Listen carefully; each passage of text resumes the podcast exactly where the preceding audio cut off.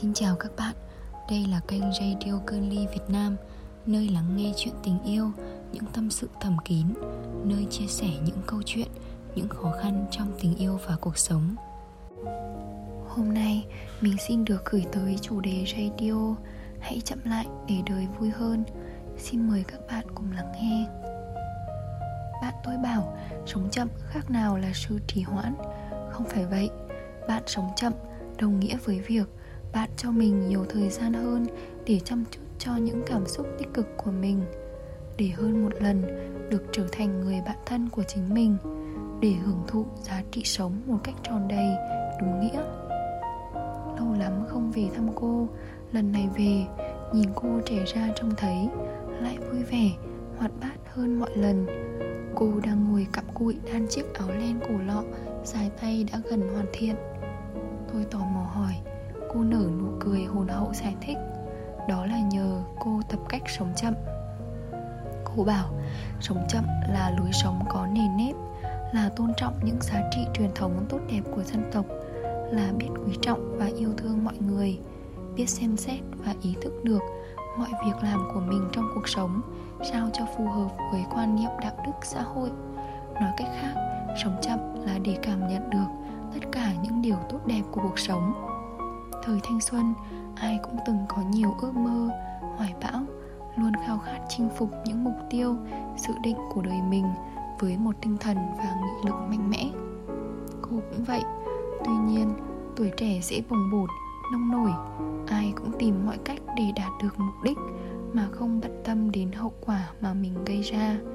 Không kịp suy nghĩ về cuộc sống Để điều chỉnh hành vi của mình cho phù hợp Mà nhất là ai cũng chỉ nghĩ đến việc kiếm tiền và tiêu tiền. Vậy nên, họ sống vội vàng cuống quýt. Họ ít quan tâm đến suy nghĩ và hành động của mình xem đúng hay sai. Tuổi thanh xuân, cô dành hết cho công việc với hy vọng sau này sẽ có cuộc sống ổn định, sung túc, sẽ có tấm chồng và mái ấm như mong muốn.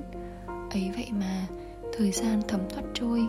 Thoáng chốc, cô đã ở cái tuổi ngoài 30 và rồi cô cứ ở một mình như vậy. Lúc này, cô mới hiểu sống chậm là quan trọng. Cuộc đời chỉ thật sự có ý nghĩa khi biết vừa sống vừa suy nghĩ, vừa cảm nhận về thế giới xung quanh mình. Sống chậm để cảm nhận cuộc sống sâu hơn, đẹp hơn. Tâm sự với tôi, cô trầm ngâm phân trần. Giờ cô mới nhận ra rằng không thể là người lúc nào cũng biết mọi thứ thời gian không đứng về phía cô. Đôi khi nó khiến cô thất vọng, đau buồn và sự chờ đợi không phải là điều tệ hại. Hãy bình thản với những thứ đến chậm, những thứ không thể hoàn thành đúng hẹn. Sống chậm là phải biết lưu tâm đến việc mình đang làm với tất cả lòng biết ơn sâu sắc. Bởi bất cứ việc gì xảy ra với mình cũng đều mang tới một cơ hội, một chân giá trị mới cho bản thân cô tập đan len đã được hơn 3 năm Công việc ấy đem lại cho cô biết bao thú vị, cảm xúc, sự kết nối với bè bạn. Có những khoảng thời gian cho riêng mình suy ngẫm, chiêm nghiệm Đó quả là điều vi diệu nhất mà bất kỳ ai cũng đều mong muốn Trong sự vần vũ của cuộc sống, xô bù hiện tại. Và cô cảm thấy an nhiên, tự tại trong cách sống của mình. Bạn tôi bảo sống chậm khác nào là sự trì hoãn. Không phải vậy bạn sống chậm, đồng nghĩa với việc bạn cho mình nhiều thời gian hơn để chăm chút cho những cảm xúc tích cực của mình, để hơn một lần được trở thành người bản thân của chính mình, để hưởng thụ giá trị sống một cách tròn đầy, đúng nghĩa. Có ai đã nói rằng sống chậm là món quà tuyệt diệu nhất mà chính bạn đem tới cho cuộc sống của bạn? Điều đó thật đúng. Tôi nhận ra việc ba đi câu cá những ngày cuối tuần cũng là cách ba đang sống chậm Thế mà có đôi lần tôi đã từng phàn nàn với mẹ. Ba đi câu cá làm gì Ngồi một mình bên bụi cây trên bờ sông. Trời nắng chang chang Câu cả mấy tiếng đồng hồ mới được vài con cá. Ba nghe rồi cười đáp Nhưng câu cá có cái thú vị mà người trẻ như các con không có được. Đó cũng là cách để rèn luyện sự kiên trì Có thời gian chiêm nghiệm, suy ngẫm về cuộc đời, công việc cũng như tất cả các mối quan hệ quanh mình.